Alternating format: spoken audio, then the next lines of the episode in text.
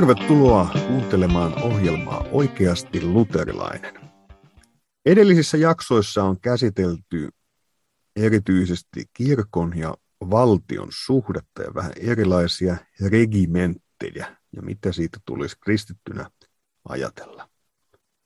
Tänään ei jatketa näissä tunnelmissa ainakaan ensisijaisesti, mutta jatketaan erään sellaisen ihmisen elämän ja ajattelun äärellä, joka on omissa dramaattisissa vaiheissaan joutunut tätä kysymystä erityisellä tavalla pohtimaan. Voiko osallistua valtakunnan päämiehen salamura-hankkeeseen vai ei? Miksi kyllä ja miksi ei? Hän laski kustannukset, kävi läpi teologiset kysymykset ja lopulta menetti henkensä tämän hankkeen tähden. Näiden teemojen äärellä tänään ollaan ja kyseessä on tietysti Dietrich Bonhoeffer. Ja hänen elämästään ja ajattelustaan on kanssani tänään keskustelemassa pastori Joni Ahonen. Tervetuloa. Heipä hei, mukava olla täällä taas. Hienoa kun pääsit. Nyt Bonhoeffer on nimenä tunnettu ja varsin monenlaista ajatusta siihen liittyy. Ja ikään kuin varsin moni hyvin erilaiselta teologiselta taustalta vähän kuin, ikään kuin symppaa Bonhoefferiä, että, että hän on vähän niin kuin meidän mies tyyppisesti. Ja ehkä se on yllättäväkin juttu, että, että hyvin erilaista. Siksi tulee kysymys, että, että mitä hän oikein, oikein ajattelikaan. Ja, ja siinä on varmaan kun tiettyjä teologisia kysymyksiä tai se ote, minkä Bonhoefferillä on. Ja samalla tietysti sitten hänestä tunnetaan, niin kuin viittasin tuossa äsken, tietyt elämän historian nämä isot dramaattiset tapahtumat. Et mistä ehdottaisit, että, että kun me halutaan tutustua Bonhoefferiin, että lähettäisiin liikkeelle? Se on tulee totta, että monet ottaa Bonhoefferista kiinni ja siellä varmaan montakin syytä. Yksi on se, että Bonhoeffer ei ole sellainen, sanotaan jonkun yhden tietyn tradition semmoinen noin niin kuin otetaan muotti ja jatketaan vähän niin kuin samaa, että hän on hyvin originelli ajattelija, vaikka selkeästi hänet voi lukea luterilaiseen traditioon, vaikka joskus ei niin kovin selvästi tehdä, mutta hän käyttää termistöä ja kieltä ja, ja ylipäätään tekee teologiaa aika semmoisella niin kuin omaperäisellä ja oivaltavallakin tavalla. Ja, no sitten se tietysti hänen suosio varmaan tietysti johtuu siitä, että hän hyvin aikaisessa vaiheessa jo vastusti ja näki natsismin ongelmia. Ja sitten se, että kyllähän oli tota, myös tämmöinen ekumeeninenkin hahmo, ainakin ekumeenisempi kuin jotkut luterilaiset esimerkiksi. Se voi esimerkiksi nähdä tuossa kuuluisessa Barmen deklaraatiossa, joka oli pääasiassa Karparthin käsialaa, joka oli siis tämmöinen reformoitu kuuluisa teologi, mutta sitten esimerkiksi luterilaisista Herman Sasse, joka oli Bonhoefferin aikalainen, niin sitten jäi siitä pois nimenomaan sen takia, että tai että heillä olisi erimielisyys siitä, että kuinka pitkälle sitten voidaan mennä tämmöisessä niin kuin yhteyden julistamisissa näinkään tärkeässä asiassa sitten, että, että Bonhoefferilla oli myöskin paloa näihin tota, ekumenisiin ja yhteistyöasioihin kanssa. Joo, ja tässä itse asiassa voi kuuntelijoille tämmöisenä tiiserinä kertoa, että, että on tarkoitus tämä Natsi-Saksan kirkkotaisteluun pysähtyä sitten omassa jaksossaan.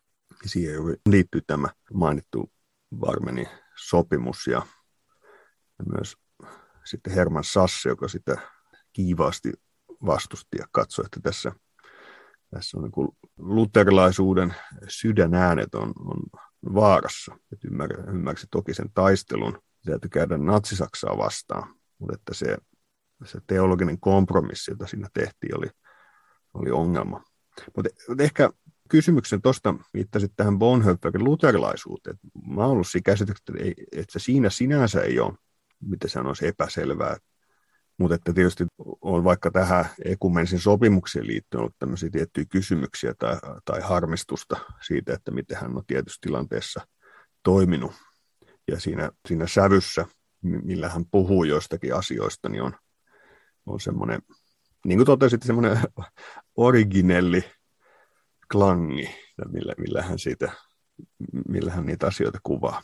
Ja se tekee sen, että Bonhoeffer, ehkä siinä on jotakin samaa kuin Lutherissa kanssa, että, että Bonhoeffer taipuu aika moneen, jos hänet sellaiseen niin kuin taivuttaa, mutta että aina, aina sitten ei ole ihan tietysti selvää, että tekeekö ne oikeutta sitten hänen omalle ajatukselle, että tämä Bonhoefferin tota, ehkä paras ystävä, tämä Eberhard Petke, jossakin kohdassa taisi kommentoidakin, että tai syytti erityisesti tämmöistä noin niin kuin, sanotaan nyt teologisesti liberaalimpaa siipeä niin kuin siitä, että niin kuin Bonhoefferin noin niin kuin, hänen ajatustensa noin niin kuin kaappaamisesta tai, tai vääntämisestä semmoiseksi, että mitä, mitä Bonhoeffer ei ollenkaan tarkoittanut, ja, ja ne tulee esimerkiksi nyt vaikka näistä hänen kirjeistänsä Petkelle, jotka, tai Bonhoeffer tietysti ei välttämättä edes tiennyt, että niitä tullaan lukemaan, mutta siellä on niin kuin tämmöisiä hänen niin kuin tämmöistä omaa ajatteluansa ja, ja pohdintaansa ja, ja sen kaltaisia niin kuin lausuntoja esimerkiksi, että hän puhuu vaikka niin kuin uskonnottomasta kristinuskosta ja, ja, ja tietysti kun tämmöinen noin niin kuin, se, se on hyvä soundbite, mutta sitten, että se on hyvin arkaa se, että mikä merkitys näille kullekin sanoille erikseen annetaan. Että Täysin asiattomana sivuhuomioon, että jos perustaisin teknobändin, voisin antaa sen nimeksi Soundbite. Mutta tarkoittaneen siis sitä, että on joku tämmöinen hyvä tiivistys tai, tai, tai juuri tämmöinen naseva muotoilu, joka jää mieleen ja jotakin asiaa halutaan alleviivata sillä tavalla, että se kärjistetään tai, tai puetaan vähän erikoiseen sävyyn. Haluatko yrittää tätä paremmin vielä? Ei, kyllä se, kyllä, se on, kyllä se on juuri näin. Joo. Nyt, nyt kun mä tämmöisessä sisäisessä hurmoksessa niin innostuin tuosta teemasta, minkä nostit esiin, että tämä, tämä kirjeitä vankilasta viittauksi, missä oli tämä sitten ystävän kirjeitä, eikö niin, siellähän hän puhuu tästä, tästä teemasta. Jaan tämmöisen tuulahduksen menneisyydestä. Mä olin nuorena poikana eränä kesänä lapsuuden mökkimaisemissa ja siinä juhannuksen tienoilla ja oli kirkas yö ja en saanut nukuttua ja oli tyyni kaunis järvi siellä väreili taustalla ja sauna tuvassa nukkuessa, niin kun uni ei tullut simmuun, niin lueskelin Bonhoefferin kirjeitä vankilasta ja ajatus oli, että tämä on niin aivan mahtava kama. Tässä on jotenkin semmoista kaunokirjallisestikin kunnianhimoista. Ja, ja sitten välillä tulee semmoinen olo sitä lukiessa, että, että hää, että, että, että, että mitähän tuo kaveri nyt tuolla meinaa. Ja, mutta joku siinä on semmoinen, mikä löytää sieluun kosketuskohdan. Ja, ja sitten kun mä yritin joskus myöhemmin palata joihinkin alleviivauksiin, niin olet mä ihan samaa fiilistä löytänyt kuin, kuin, kuin aikoinaan, mutta, mutta, mutta kun Bonhoefferista tulee puhe, niin mulla syttyy mieleen semmoinen vinkkeli, on tämä, tämä, tämä joku kaunis maisema. Mä visuaalisesti näen silmissäni sen, sen toisaalta vankilan sellin ja, ja sitten toisaalta semmoisen kauniin maisema Lohjan järvelle samaan aikaan. Tota, ja nyt tuohon, mihin viittasit, olisi kiinnostavaa, että mitkä on ne, juuri ne teologiset kysymykset ja, ja teemat, joissa erityisesti Bonhoeffer käyttää väärin. Viittasit tähän, vaikka tähän lainaukseen uskonnottomista kristityistä. Koska kun sitä lukee sitä tekstiä, niin se retoriikka on välillä hämmentävää. Ja mä voi ymmärtää, miksi esimerkiksi vaikka liberaalit teologit käyttävät hyväkseen tätä puolta Bonhoefferista, jotka olivat niin hyvinkin innostuneita niin hyvin toisenlaisella teologisella taustalla kuin tämä niin klassinen luterilaisuus, joka ammentaa sanasta ja sakramenteista. Niin mä oon joskus yön pimeänä tunteena pähkäillyt tätä, siis että mä en väitä nyt osaavani muotoilla tätä, ja, ja voi olla, että tätä, tätä täytyykin testata tätä ajatusta, että onko se näin, ja tekeekö se oikeutta Bonhoefferille. Mutta joku sellainen ajatus, joka siitä mulle nousee, että, että Bonhoeffer etsii tiettyä kokonaisvaltaista Jumalan palvelijan elämää. Ja se ei tarkoita vetäytymistä johonkin luostariin, vaan, vaan päinvastoin se vahva kilvottelun elementti toteutuu juuri siellä kutsumuksessa. Siis oikeasti tämän ihmiselämän rikkinäisyyden ja vaikeuksien keskellä palvellen. Siis ei jossakin keljan yksinäisyydessä, jossa etsitään tämmöistä häiriytymätöntä sisäistä rauhaa jossain toismaailmallisessa sfäärissä, vaan, vaan Bonhoeffer yrittää sanoa, että Jumala lähettää tähän maailmaan Ja toisaalta siellä Jumalan rauhan lupauksen kanssa kuljetaan tämän maailman rikkinäisyyden keskellä.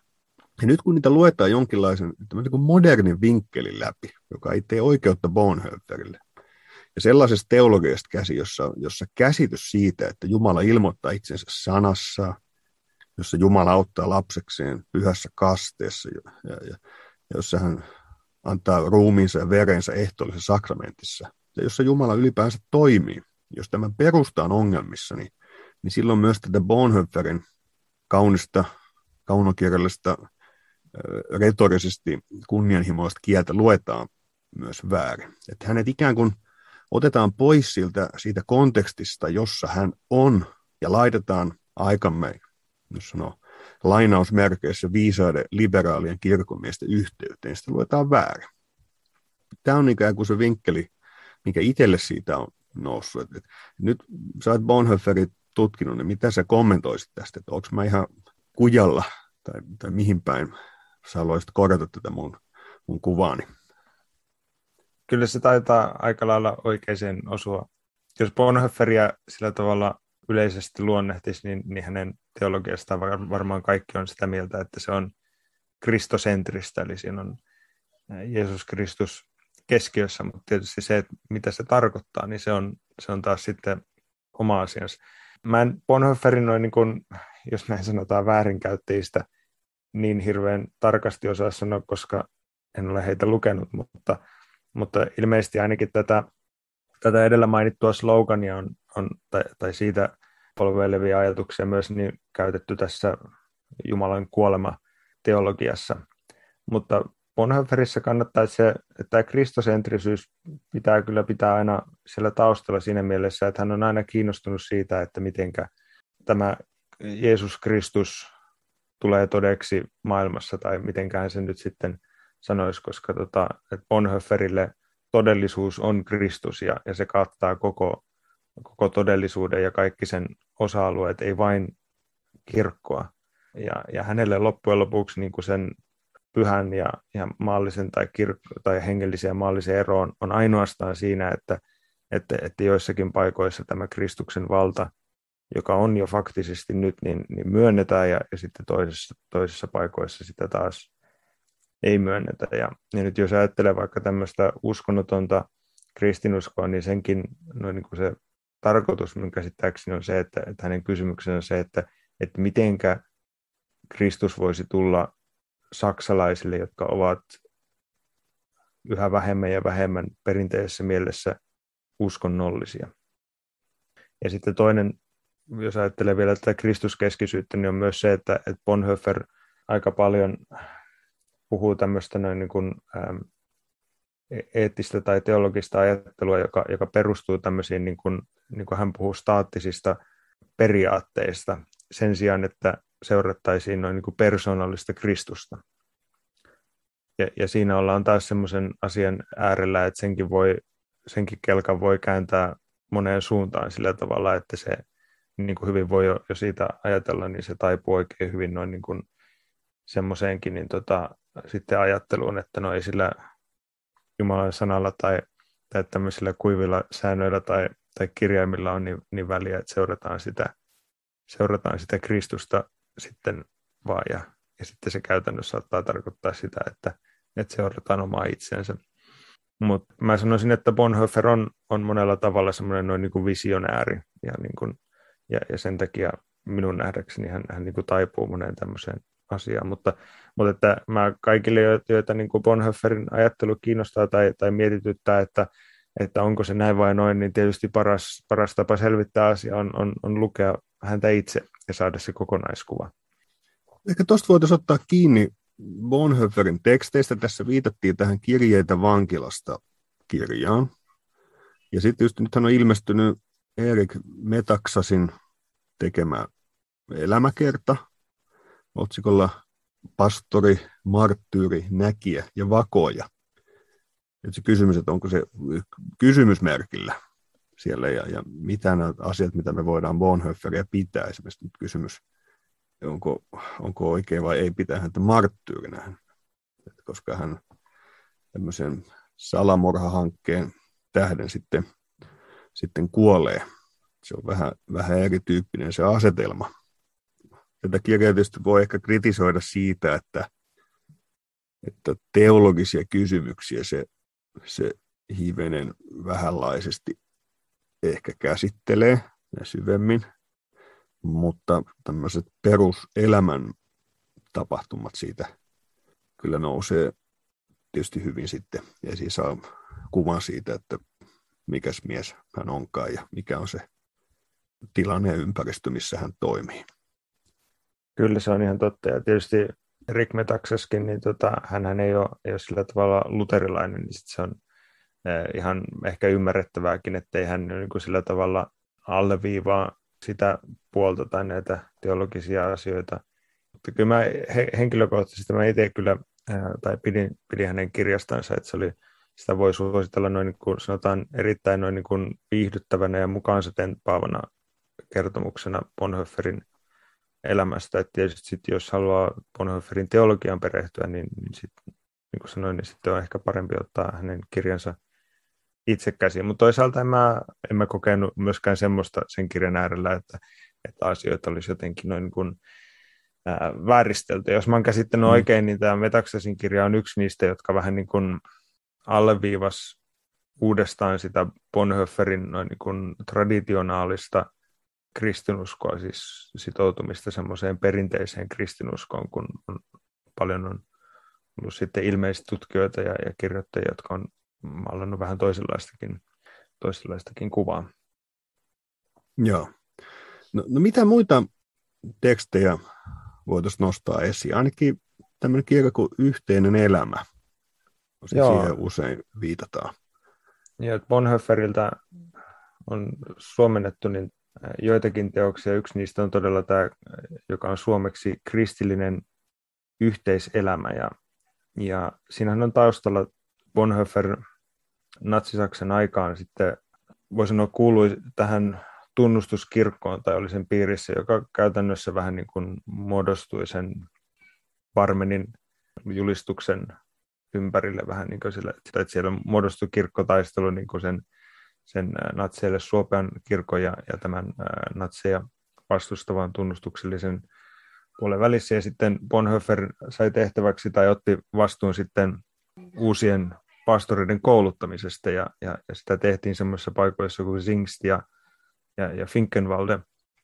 Ja nämä oli siihen aikaan jo, jo laittomia tämmöisiä seminaareja, eli täytyy vähän niin kuin pimeästi kouluttaa uusia pappeja. Ja, ja Bonhoefferilla oli sitten ikään kuin oma ajatus sitten siitä, että, että miten tämmöinen kannattaisi sitten te- tehdä. Ja, ja siis tämmöinen äh, ikään kuin kommunielämä nimenomaan tämmöisessä seminaarimielessä, jossa on nuoret miehet siellä keskenään, niin se on ikään kuin se tausta tälle kirjalle, joka on ihan hyvä ymmärtää, vaikka ei sitä olekaan niin kuin kirjoitettu ohjekirjana, että miten perustetaan seminaari vain, vain nuorille miehille.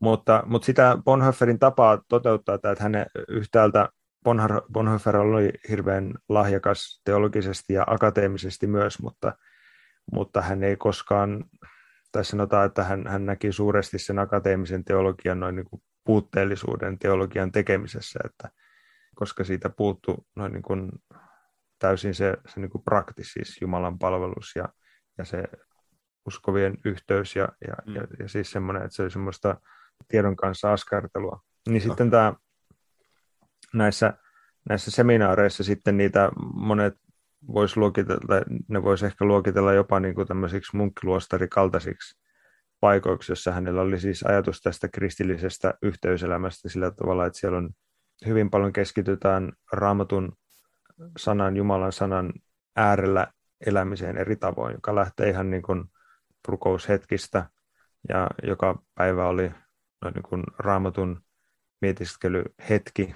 Jokaisella ihmisellä oli rippi-isä, muistaakseni siellä seminaarissa sitten hän visi jako nämä pareiksi nämä, nämä opiskelijat taisi olla ja, ja, tuota, ja, ja sitten jokaisella oli tällä tavalla oma rippi-isä ja, ja, niin, ja siellä sitten elettiin niin tota, semmoisessa kommunissa ja ikään kuin elettiin siinä Jumalan sanassa ja, ja, ja, ja Jeesuksen vuorisaarnan mukaisesti. Tämä oli vähän niin kuin se Bonhoefferin ajatus ja, ja nimenomaan semmoisessa yhteydessä, jossa on, jos ajattelee sitä kirjaa sitten, niin, niin semmoisessa yhteydessä, jonka no niin kuin perusta ja tuottaja, aikaansaaja on, on Kristus, eli Bonhoeffer sinne kirjassa erottaa noin niin kuin ihmisten välisen yhteyden, että on olemassa yhteyttä, joka on yhteyttä Kristuksessa, Kristuksen kautta, mutta että sitten on myös olemassa sielullista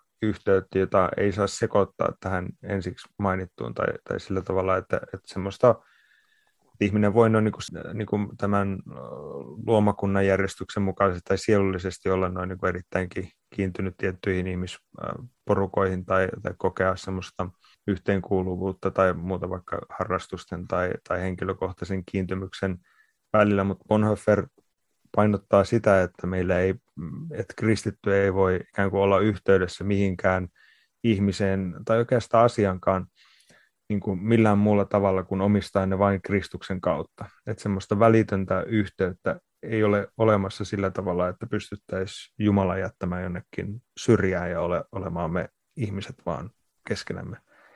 Et se on ehkä se, voi sanoa, että oivaltavin ja, ja, tota, ja ehkä, että se on muuten myös aika yksinkertainen kirja, mutta se on ehkä yksi semmoinen, sanotaan, että ajatus, jonka kanssa joutuu ehkä vähän pysähtymään ja, ja ajattelemaan, että mitä, mitä Bonhoeffer tässä oikein tarkoittaa. Joo, ja mä, mä itse asiassa edellisessä pääkirjoituksessa viittasin juuri tähän Bonhoefferin kirjaan ja hänen semmoisiin lennokkaisiin ajatuksiin myös tästä yhteisön rakentamisesta. Ja, ja juuri siitä, että tässäkin semmoinen tietty, miten sen sanoisi, laskeutumisen ajatus siitä, että me emme, me emme voi tulla meidän jonkinlaisen korkeuksien sfäärin kanssa sinne seurakuntaa. Meillä saa olla kyllä unelmamme ja halu viedä tietysti asioita eteenpäin, mutta meidän täytyy ikään kuin suostua sille paikalle, jonka Herra Jeesus meille antaa. Ja mikä on se todellisuus siellä ja, ja että et ihmisestä voi tulla tärkeilevä ja ylpeä, et jos hän tulee vaan sen oman unelmansa kanssa, miltä kaikki täytyisi nyt näyttää, mutta ei todella itse sit suostu siihen, että hän, hän laskeutuisi alas rakkaudessa palvelemaan ja vaikuttamaan niiden asioiden hyväksi. Tai, tai silloin ihmisestä voi tulla vähän semmoinen, miten hän puhuu, niin kireä ja koppava, joka liikaa tarttuu siihen omaan unelmaansa, eikä siihen palvelutehtävään, jonka Herra Jeesus haluaisi antaa. Ja sitten samallahan tässä on tuo ihan valtavan tärkeä asia, että juuri keskeis Bonhoefferille tämä pastorikoulutuksen ajatus. Että sehän on niin kuin tässäkin sarjassa on muutamia otteisiin pohdittu, siis tämä pastorien kouluttautuminen ja pastorien sitten myös tukeminen on, on aivan keskeisiä kysymyksiä kirkon kannalta. Ja, ja, ja siihen tietysti täytyy liittyä tietyt teologiset perusteet ja, ja samalla sen jatkuva todeksi eläminen arjen elämässä, seurakuntaelämässä. Juuri se Bonhoefferin havainto siitä, että aikamme akateeminen koulutus jo, hyvin paljon aikaisemmin, niin se, se siirtää tämmöinen kuin joskus sanotaan, että pään alueelle asioita, tai ainakin niin, että se on irti seurakuntaelämästä.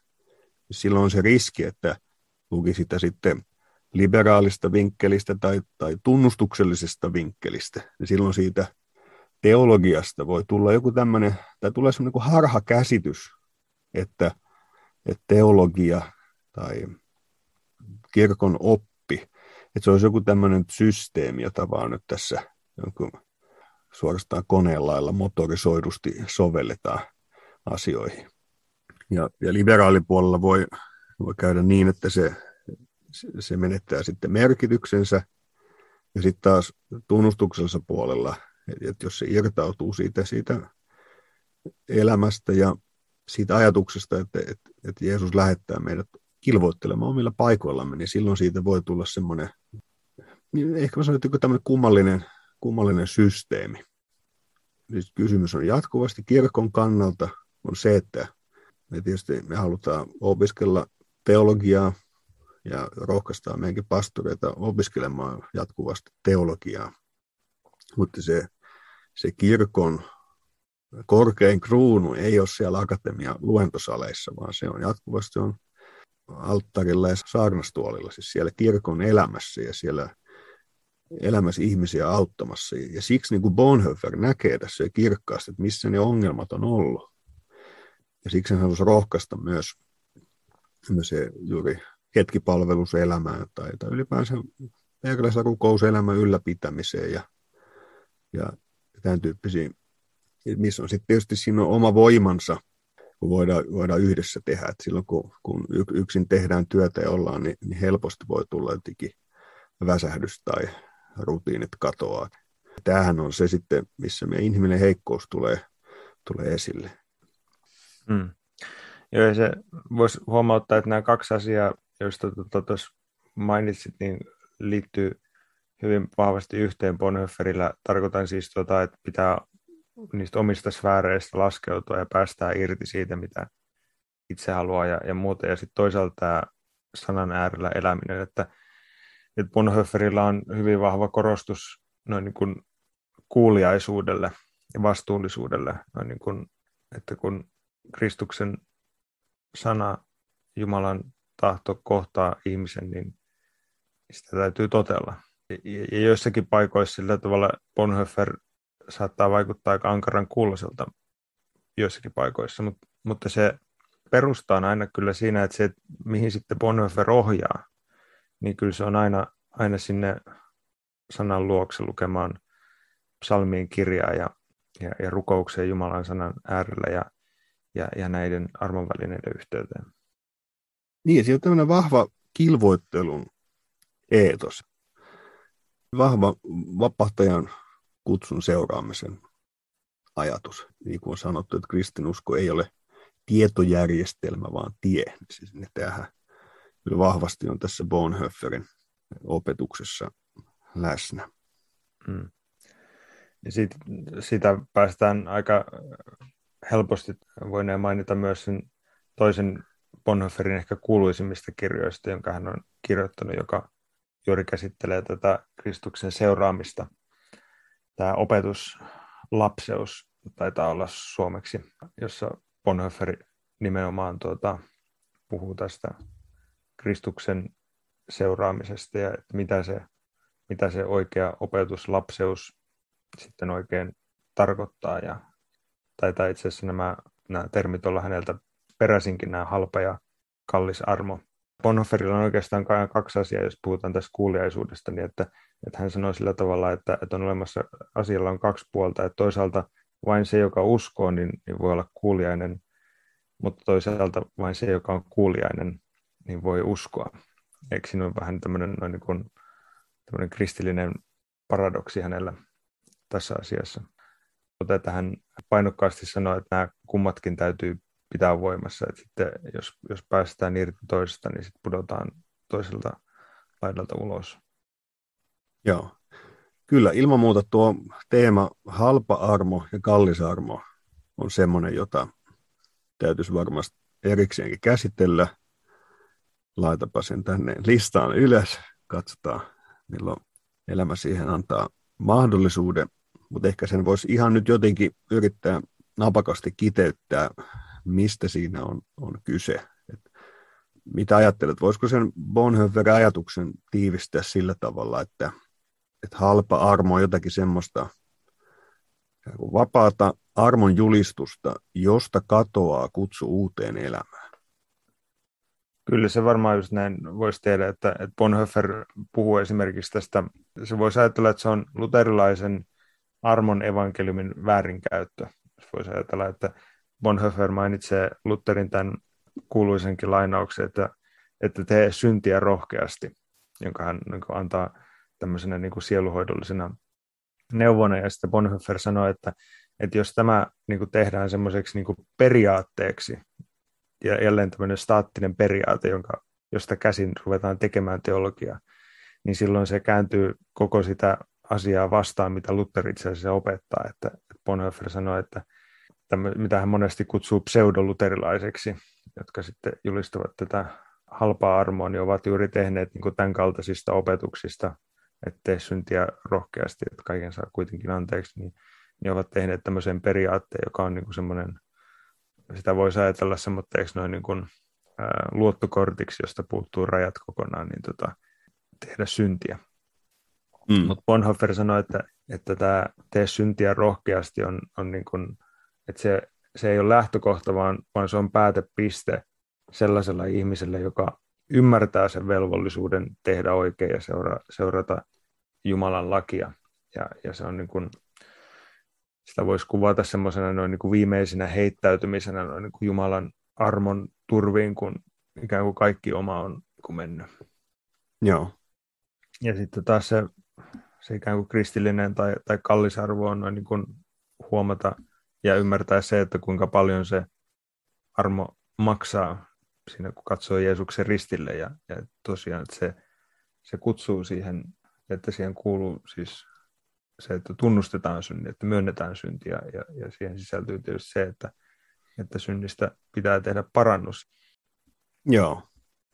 Nyt mä oon kirjoittanut tähän omiin muistiinpanoihin, niin tässä lukee Deus ex machina.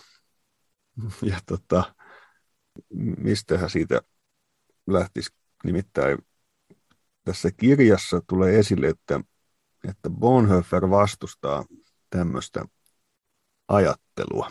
Ja nyt miten sitten sit kuvaisi mun Aristoteleen ja Draamankaaren opinnoista on nyt jo aika paljon aikaa, niin, mutta voisiko sitä ajatella, että vanhassa kreikkalaisessa tämmöisessä draamassa ja näytelmissä, jota siellä, siellä sitten harjoitettiin, niin siellä oli siellä näytelmää ja sitten siellä, siellä heiluttiin eh, tohokissa naamarit päällä ja sitten kun oli tämmöinen näytelmä, missä oli joku ihan mahdoton tilanne ja, ja kaikki on menossa nyt vinksalleen ja, ja nyt, nyt ihmiset kuolee ja menee huonosti ja joku mitä siellä ratkaistaan, niin sit, kun ei, ei ollut niin kuin, ei, ei osattu vähän kuin käsikirjoittaa sitä, sitä asiaa, niin sitten se ratkaisu oli siihen, että otettiin Deus ex machina, eli Jumala ulos koneesta. Ja sitten mä en muista, että oliko se niin, että sieltä jostain ilmestyi vai katorajasta laskettiin sitten tämmöinen jumalainen henkilö, joka, joka tuli ja se sitten ratkaisi kaikki asiat siinä näytelmässä. Ja mä nyt mulle joku vihainen raaman harrastaja soittaa tästä mun kuvauksestani, mutta, mutta me elämme sen kanssa. Niin kuin Bonhoeffer kritisoi tätä Deus ex machina-ajattelua, niin nyt tietysti voidaan pohtia taas kerran yön pimeänä tunteena, että mitähän se oikein tarkoittaa, mutta, mutta mun nähdäkseni se liittyy juuri siihen, että, että Jeesus vaatii koko inhimillisen elämän kaikki ne ilmiöinen itselleen Jumalan valtakunnalle. Näin hän puhuu. Siis, että, että kristillinen usko ei ole jotakin tästä todellisuudesta erillistä. Ja se kutsu ei ole pois maailmasta, pois yhteisön keskeltä, vaan, vaan elämää, juuri kristillistä elämää kutsumuksen tämän ajan keskellä. Sitten toisaalta ikään kuin, että Jumala ei olisi vaan tämmöinen, miten se olisi tämmöinen hätävara ajattelu. Siis tämähän on mielenkiintoista, että Bonhoeffer eri puolille kunnioitetaan ja lueskeli yksi kerta vanhan Rooman piispan Ratzingerin kirja. Ja hän itse asiassa viittaa Bonhoefferin tähän, tähän ajatteluun jossa hän, jossa hän puhuu, että Bonhoeffer tunnetusti ajatteli, että on aika luopua sellaisesta Jumalasta, joka, jonka sijoitamme hätävaraksi oman kykenemisemme rajalle, ja jota huudamme avuksi sitten, kun itse olemme lopussa. Et vaikka toi, tietenkin me saamme hädässämme turvata Jumalaa, mutta ikään kuin se Bonhoefferin kutsu kristilliseen elämään, että, että Jumala saisi olla siellä arjen keskellä jatkuvasti ja, ja, ja lahjoilla osallinen ihmisen elämästä. Onko siitäkö tässä on kyse? Mitä, mitä ajattelet tästä? Ja kyllähän se tutulta vaikuttaa ihan niin kuin tämän päivänkin kristillisyyttäkin, kun ajattelee tai ajattelee vaikka omaakin elämää. Että, että kyllähän on, on semmoinen valtava kiusaus tai, tai, tai tapa tehdä se asia just ajatella se asia juuri tällä tavalla, että, että minä teen ja pidän huolta itsestäni ja, ja, ja Jumala mielellään on häiritsemättä minua hirveän paljon tässä asiassa. Mutta sitten kun, sitten kun ne omat asiat tai omat voimat kerta kaikkiaan loppuun, niin, niin sitten on ikään kuin pakko sitten kaivaa se Deux ex machina, eli se, että apu sieltä taivaasta sitten silloin, mutta että se, se Bonhoefferin kritiikki ilmeisesti on just tämä, että, että Jumala on käytännöllisesti katsoen näille ihmisille, jotka näin ajattelevat, niin käytännössä täysin kuollut, kunnes sitten se on aivan pakko kaivaa sieltä kaapista. Ja kyllä mä sanoisin, että se on tietysti semmoinen asia, jota, jota niin kuin, että ei, se ei vaan niin kuin, sormella osoittelun paikka, vaan kyllä se varmaan on, on semmoinen asia, jossa niin kuin jokaisen kristityn pitää olla hereillä. Mm. Se on juuri tällä tavalla, että Bonhoeffer julistaa tämän Kristuksen vallan universaaliutta, mikä ehkä on semmoinen asia, että mikä ehkä voisi ajatella, että olisi semmoinen loukkauskivi nykyaikana kyllä aika paljon, että, että Bonhoeffer todella, niin kuin aikaisemminkin sanoin, niin ajattelee, että siis kaikki valta on Jeesuksella ja ainoa oikeastaan melkein mikä erottaa noin niin kuin hengellisen ja, ja, ja maallisen tai maailman, niin on, on just tämä, että, että toisessa tämä valta myönnetään ja toisessa sitä ei myönnetä.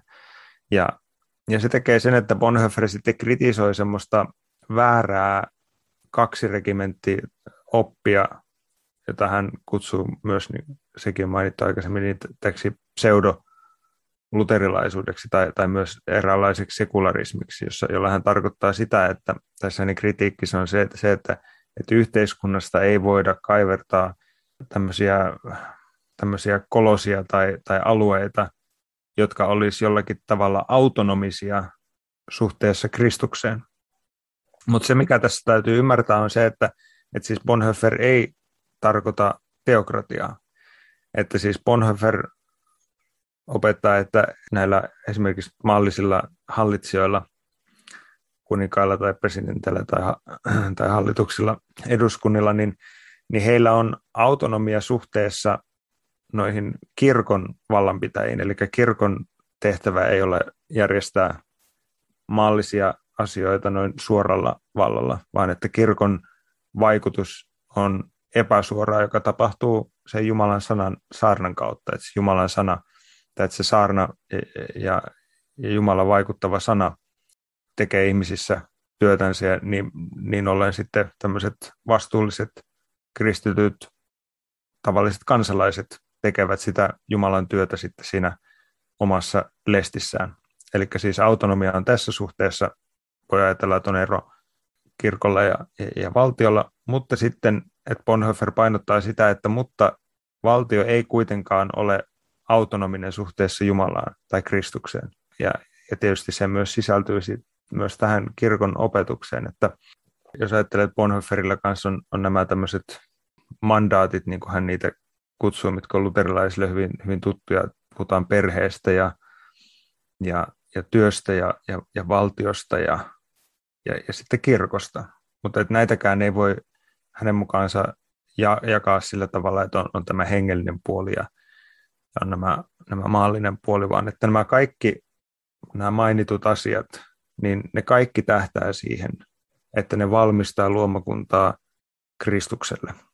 Ja, ja ne myös, niitä kaikkia voisi myös ajatella pyhinä siis siinä mielessä, että, että ne ovat Jumalan käskemiä ja hänen tahtomien asioita.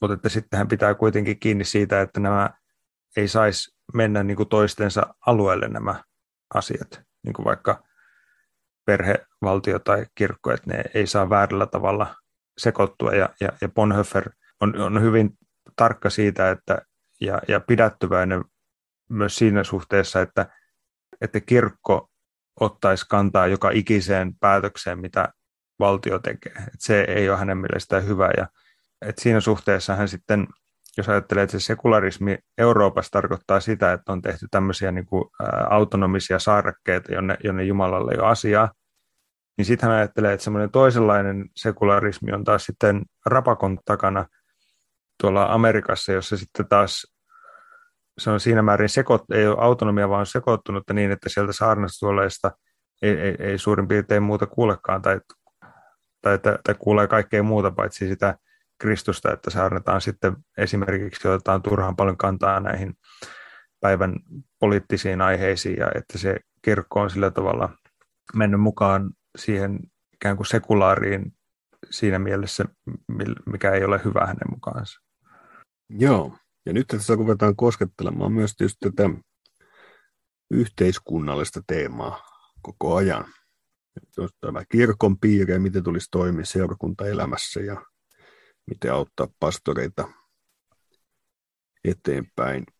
Ja nyt sitten tietysti kysymys, että miten kristittynä elää tämän maailman keskellä, jota ollaan edellisissä jaksoissa myös vähän käsitelty. Ja, ja nyt Bonhoefferin suhteen sitten isona on tämä kysymys, tämä dramaattinen elämäntapahtuma liittyen tähän Natsi-Saksan tilanteeseen ja, ja salamurha-hankkeeseen. Haluaisitko kertoa, että mistä siinä on kysymys?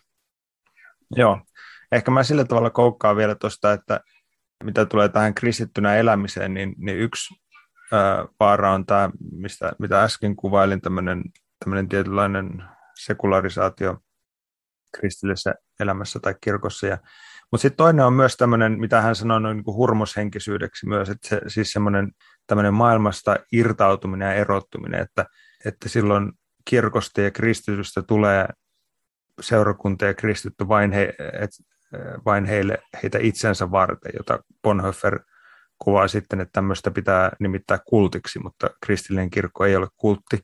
Se ei ole olemassa itsensä varten, vaan se on olemassa maailmaa varten, johon se on lähetetty, eli saarnaamaan evankeliumia. Ja jos sitten tullaan tähän, niin tota, että mitenkä kristillisen kirkon tai yksilön pitäisi elää, niin katsoin hiljattain semmoisen ohjelman, joka oli tämmöinen dokumentaari Bonhoefferista, ja hän, hänen tämä ystävänsä sanoi, että esitteli tämmöistä ehkä tärkeintä lainaustansa, jonka hän sitten sai ihan, kun Bonhoeffer oli jo, jo vankilassa ja melkein jo, melkein jo telotettu niitä viimeisiä ajatuksia, mitä häneltä lähetti äh, Petkelle, niin tota, hän sanoi, että en muista tarkkaa lainausta, mutta se ajatus oli sillä tavalla, että, että olla kristitty tai elää oikein on elää mahdollisimman maailmallisesti.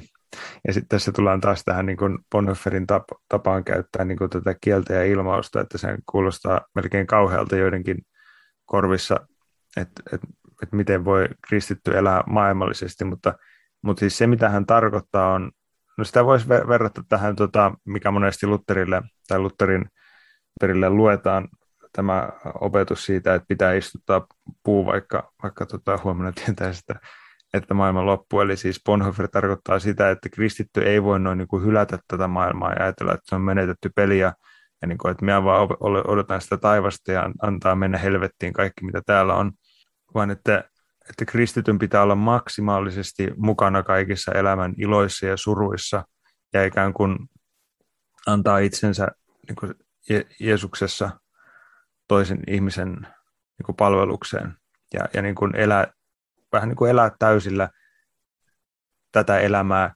Kristuksessa.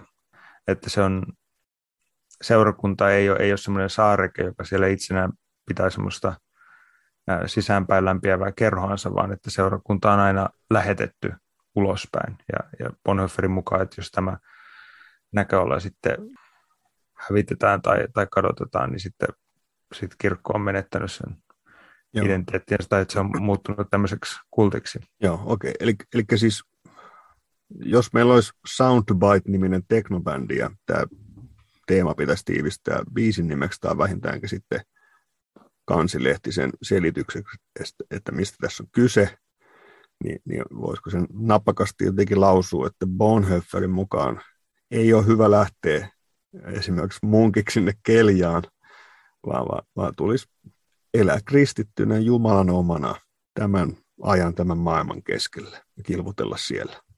Niin, kyllä varmasti joo.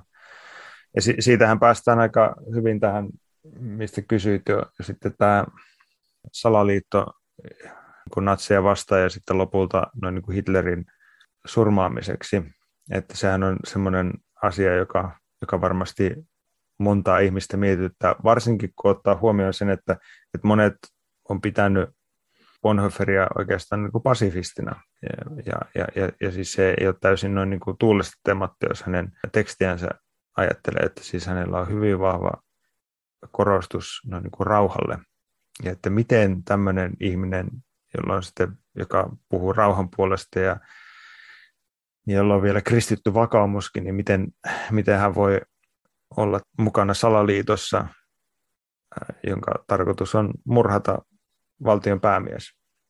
Ja siinä ensimmäinen ehkä, mitä voi huomauttaa, on, on nimenomaan tämä Bonhoefferin erottelu noin niin kuin kirkon ja, ja valtion välillä siis siinä mielessä, että mä sanoisin, että näin, että, että se mitä hän tekee noin niin kuin tässä salaliitossa, niin mä, se voisi jäsentää sillä tavalla, että sen hän tekee ei noin niin kuin kirkon jäsenen ominaisuudessa, vaan vastuullisena kristillisenä kansalaisena. Näinhän varmasti, tai varmaankin itse sen ajattelisi. Eli, eli Bonhoeffer ei ajatellut, että, että kirkolla on oikeus tämmöiseen noin niin kuin suoraan toimintaan, mutta sitten niin kuin, äh, kristityt ovat paitsi kirkon jäseniä, niin he ovat myös yhteiskunnan jäseniä. Ja yhteiskunnassa sitten ihmiset ovat asetettu erilaisiin asemiin, jossa he ovat vastuussa toisista ihmisistä.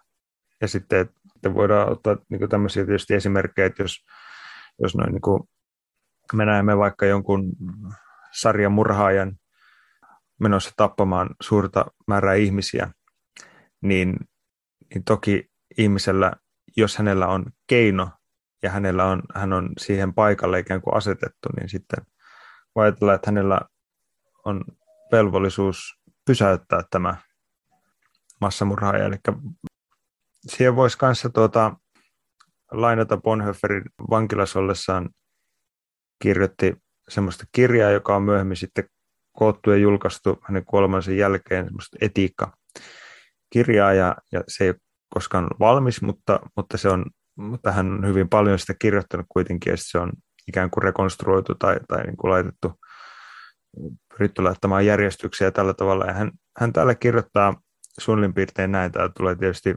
käännöksen kautta vielä suomeksi, mutta, niin, tota, mutta vapaasti lainata näin, että, että koska Jeesus otti päällensä kaikkien ihmisten syyllisyyden, niin jokainen, joka vaeltaa tai tekee vastuullisesti, niin hänestä myös tulee syyllinen. Että ne, jotka haluavat välttää syyllisyyttä kaikin keinoin, tai tekisivät jotain väärin siis, niin he irrottavat itsensä ikään kuin tästä Jeesus-todellisuudesta ja tulevat Bonhoefferin mukaan noin sillä tavalla vieläkin syyllisemmiksi. Eli Bonhoeffer, ja, näissä kyllä vahvasti näkyy se näissä Bonhoefferin joissakin viimeisissä kirjoituksissaan se, niin tota, hän ei tietysti suoraan siitä puhu, mutta, mutta tämän kaltaisissa kirjoituksissa just vähän niin kuin se hänen paininsa tämän, tämän asian kanssa, ja, ja siis hän näki ilmeisesti se jollakin tavalla siis tämmöisenä niin kuin Kristuksen seuraamisena jopa niin, että, että Kristuksen seuraaja tulee syylliseksi toisten tähden seuratessaan Kristusta. Ja hän painotti nimenomaan tätä, että siis se, sellainen ihminen, joka on vaan noin niin kuin kiinnostunut siitä, että, että kunhan minä en tee vääriä, kunhan minun takki pysyy noin niin kuin puhtoisena, niin, niin se on, se on tämmöinen fariseus vaan, että, että ihminen, ihmisen pitää noin niin kuin elää vastuullisesti ja just vähän niin kuin tämmöinen elää täysillä tyyppinen ajatus, niin kuin heittäytyä täysillä Kristuksen mukaan ja, ja tehdä jotakin. Että silläkin ottaen sen riskin, että tulee tehtyä virhe. Että Bonhoefferin mukaan niin kuin semmoinen ikään kuin, en mä tiedä voisiko sitä ajatella semmoiseksi vähän niin kuin kirkkekoodilaiseksi heittäytymiseksi, noin, niin tota, ja tämän kaltainen eläminen on, on parempi kuin semmoinen, että, että vahtii itseänsä koko ajan, niin kuin, että kun vaan ei tulisi tehtyä mitään väärin. Että siinä Bonhoefferin mukaan ihminen on enemmän kietoutunut siihen omaan itsensä ja on tehnyt ikään kuin itsestäänsä sen etiikan keskuksen sen sijaan, että se etiikan keskus olisi Jumala ja, ja Jeesus Kristus. Joo, ja tämähän palauttaa meille kyllä pähkäilemään erilaisia kilvotteluperinteitä ja mihin siinä rohkaistaan ja, ja, ja missä on myös siis sit havaittavissa selkeä ero vaikka tämmöiseen, sanoisiko nyt sitten tämmöiseen itäiseen perinteeseen, jossa tämä on hirveän vahva tämä vetäytymisen elementti. Ja, niin kyllä. Se, ja se on varmaan teema, jota täytyy sitten myös, myös erikseen joskus vähän syvemmin syvemmin pähkäillä, mutta että tämähän on niin se on mielenkiintoista, miten, miten vahvana se tulee siellä perinteessä esille. Jos tuosta Bonhoefferin niin tästä vastuullisesta toiminnasta ää, ja, ja siitä hänen päätöksestään, niin ja hänen näistä kirjoituksista ikään kuin löytyy semmoinen kuvaus tästä ikään kuin ää, vastuullisesta tiestä tai, tai tuota, kilvottelusta, että se on Kristuksen tai, tai Jumalan ennalta kulkema tai, tai, tai ikään kuin semmoinen ajatus, että, että tämmöinen vastuullinen ihminen, niin kuin Bonhoeffer moneen kertaan puhuu tästä vastuullisuudesta, niin, niin on semmoinen, joka ei niin punnitse vaihtoehtoja ja, ja sitten ja erilaisten periaatteiden pohjalta ja, ja sitten valitse ikään kuin niistä parasta. Että, että Bonhoeffer selvästi ei sano sillä tavalla, että no minulle tässä erilaisia vaihtoehtoja sitten tarkkaan mietittyä, niin ajattelin, että tämä on niin kuin kokonaisuuden kannalta niin kuin tämä on ehkä paras. Vaan että paremminkin hän, hän niin kuin ajattelee sen eettisen toiminnan sillä tavalla, että, että kristitty, kun hän elää Jumalan sanan yhteydessä ja, ja kun hän seuraa kuuliaisesti Kristusta, niin hän ei kerta kaikkiaan voi tehdä mitään muuta kuin, kuin seurata sitä Kristusta, minne se sitten hänet ikinä johtaakaan. Eli, eli sen Bonhoefferin päätöksen ehkä voisi ajatella niinkin radikaalisti, tai ainakin semmoinen kuva mulle tuli, kun mä luin näitä Bonhoefferin jotenkin viimeisiä kirjoituksia, erityisesti tätä etiikkateosta, että, että hänen ajatuksensa oli vähän niin kuin se, että ei niin, että, että olisi niin kuin tämmöinen yksi hyvä vaihtoehto, vaan että hän ei voinut tehdä mitään muuta kuin sen, mitä hän teki. Hmm. Onko joku teema, minkä välttämättä vielä Bonhoefferiin liittyen haluaisit nostaa esiin? Ehkä voisi nostaa tuota vielä tuon, kun oli maininta siitä Barmenin deklaraatiosta ja, ja, ja tästä ja myös siitä, että, että Sasse sitä vastusti. Sekin voisi mutta, toimia teknobändin nimenä. Kyllä, ääni, ääni Parmenin deklaraatio. Joo.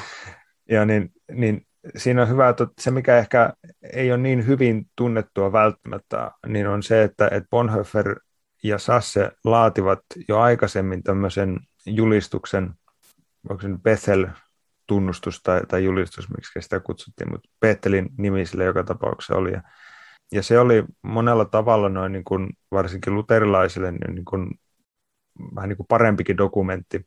Mutta sit, sit siinä oli se ongelma, että, että sitten se meni vähän niin kuin semmoiselle kirkkokierrokselle, ja, ja kun siihen koitettiin saada tietysti mahdollisimman paljon näitä eri kirkomiehiä ja, ja seurakuntia ja, ja, ja instansseja mukaan, niin, niin sitten se ikään kuin näissä kaikissa välikäsissä ja, ja komiteoissa ja muissa, niin, niin se, laimeni, se laimeni niin pitkälle, että, että sitten taisiko olla sillä tavalla, että Bonhoeffer itse ei sitten sitä viimeistä versiota ei, ei edes allekirjoittanut, näin muistaisin. Mutta jos ajattelee sitä alkuperäistä versiota, jonka, jonka Sasse ja, ja Bonhoeffer laativat, niin siinä on se esimerkiksi merkityksellistä, että se ottaa noin niin suoraan mainiten kantaan, kantaa esimerkiksi tähän juutalaiskysymykseen, johon, johon sitten Parmen ei itse asiassa käsittääkseni puutu.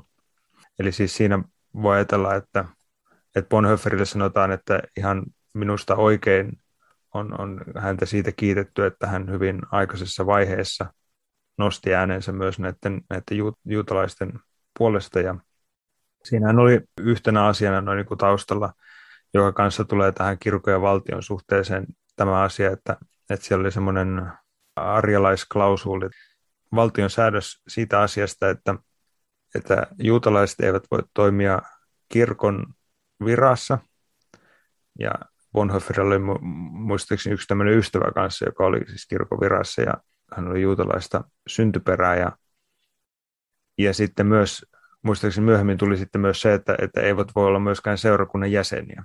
Ja tässä nyt tuli yksi sellainen asia, jossa, jossa Bonhoeffer sanoi, että, että kun puhuttiin aikaisemmin näistä mandaateista ja, ja ne niin kuin normaalitapauksessa ja periaatteessa ovat noin niin kuin, on hyvä sillä tavalla, että ne eivät noin niin kuin, ikään kuin mene toistensa tontille, jos ne haluaa sanoa.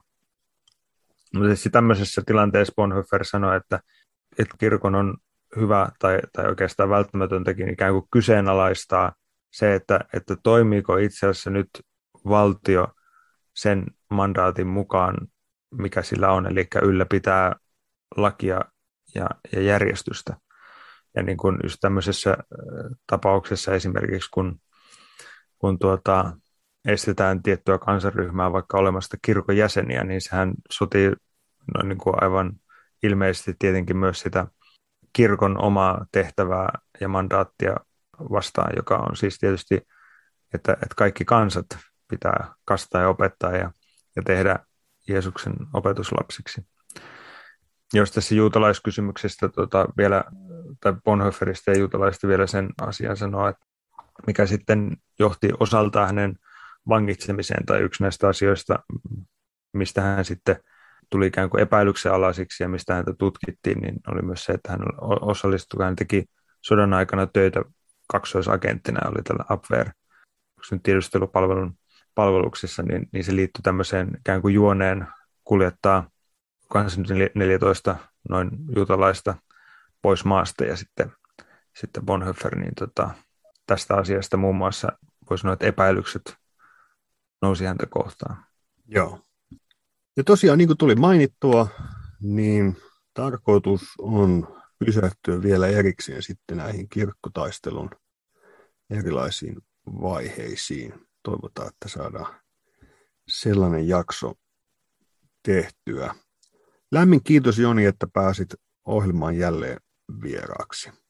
Kiitos, oli mukava olla.